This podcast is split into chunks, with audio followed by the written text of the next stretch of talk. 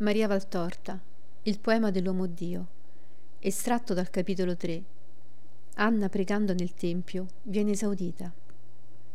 Fuori dalle mura di Gerusalemme, sui colli e fra gli ulivi, vi è una gran folla. Pare un enorme mercato, ma non ci sono né banchi né baracconi, non voci di ciarlatani e venditori, non giochi. Vi sono tante tende di lana ruvida, altre invece sono tutte di frasche. Sotto ognuna gente di ogni età e condizione e un parlare pagato e raccolto, rotto solo da qualche strillo di bambino. Scende la sera e già le luci di lucernetta a olio splendono qua per l'accampamento strano. Intorno alle luci qualche famiglia consuma la cena stando seduta per terra. Le madri coi più piccoli in grembo e molti di questi stanchi si addormentano con ancora il pezzo di pane nelle ditine rosee e cadono col capino sul petto materno come pulcini sotto la chioccia. Altre famiglie invece non sono ancora a cena e parlano nel semibuio del crepuscolo attendendo che il cibo sia pronto. In alto un bel cielo sereno che diviene sempre più azzurro cupo, sino a parere un enorme velario di velluto pastoso d'un nero azzurro. La stella polare ride, con tutti i suoi bagliori. Comprendo che ottobre, perché una grossa voce d'uomo lo dice. Ecco Anna che viene da un fuoco con delle cose in mano. Alle gonnelle Alfeo, che ciaramella con la sua vocetta. Gioacchino, che sulla soglia della sua piccola capanna parla con un uomo sui trent'anni quando vede avanzarsi Anna, si affretta ad accendere la lucernetta. Anna passa con il suo incedere regale fra le file delle capanne. Regale pure umile, non ne altera con nessuno. Rialza il piccino di una povera, molto povera donna, che le è caduto inciampando nella sua corsa sbarazzina proprio ai piedi. E posto che si è impiastricciato il visetto di terra e piange, ella lo pulisce e consola e lo rende alla madre accorsa che si scusa dicendo Oh, non è nulla, sono contenta che non si sia fatto male. È un bel bambino. Quanto ha? Tre anni. È il penultimo e fra poco ne avrò un altro.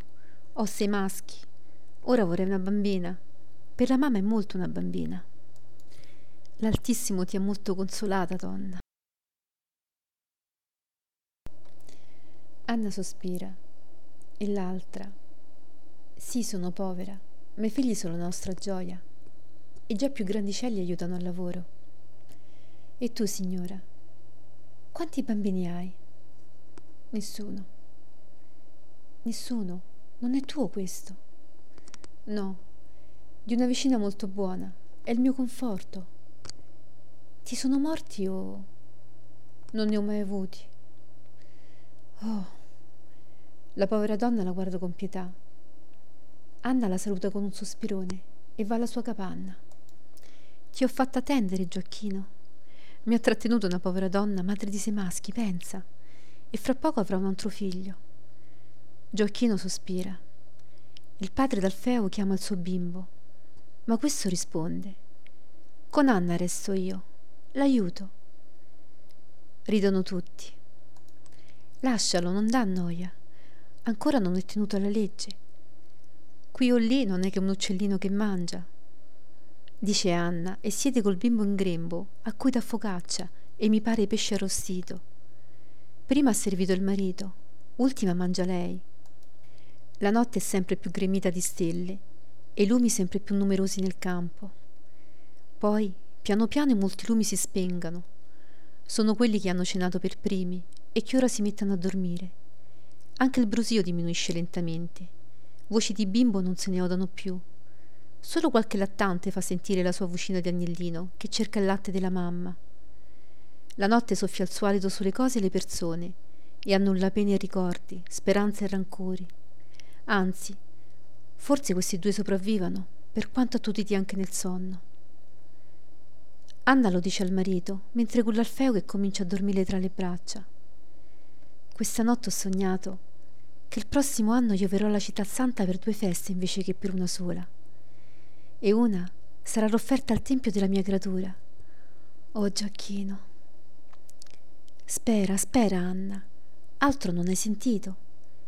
Il Signore nulla ti ha mormorato al cuore. Nulla, un sogno soltanto.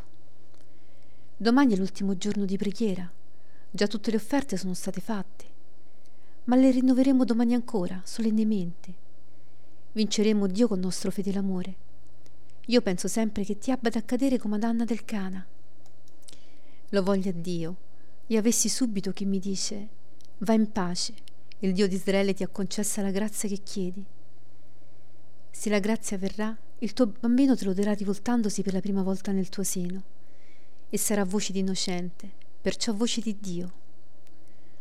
Ora il campo tace nel buio. Anche Anna riporta il feo alla capanna vicina e lo poni da sé sul giaciglio di fieno presso i fratellini, che dormono già. E poi si corica al fianco di Gioacchino e anche la loro lampadetta si spegne. Una delle ultime stelline della terra. Restano le più belle stelle del firmamento a vegliare su tutti i dormienti.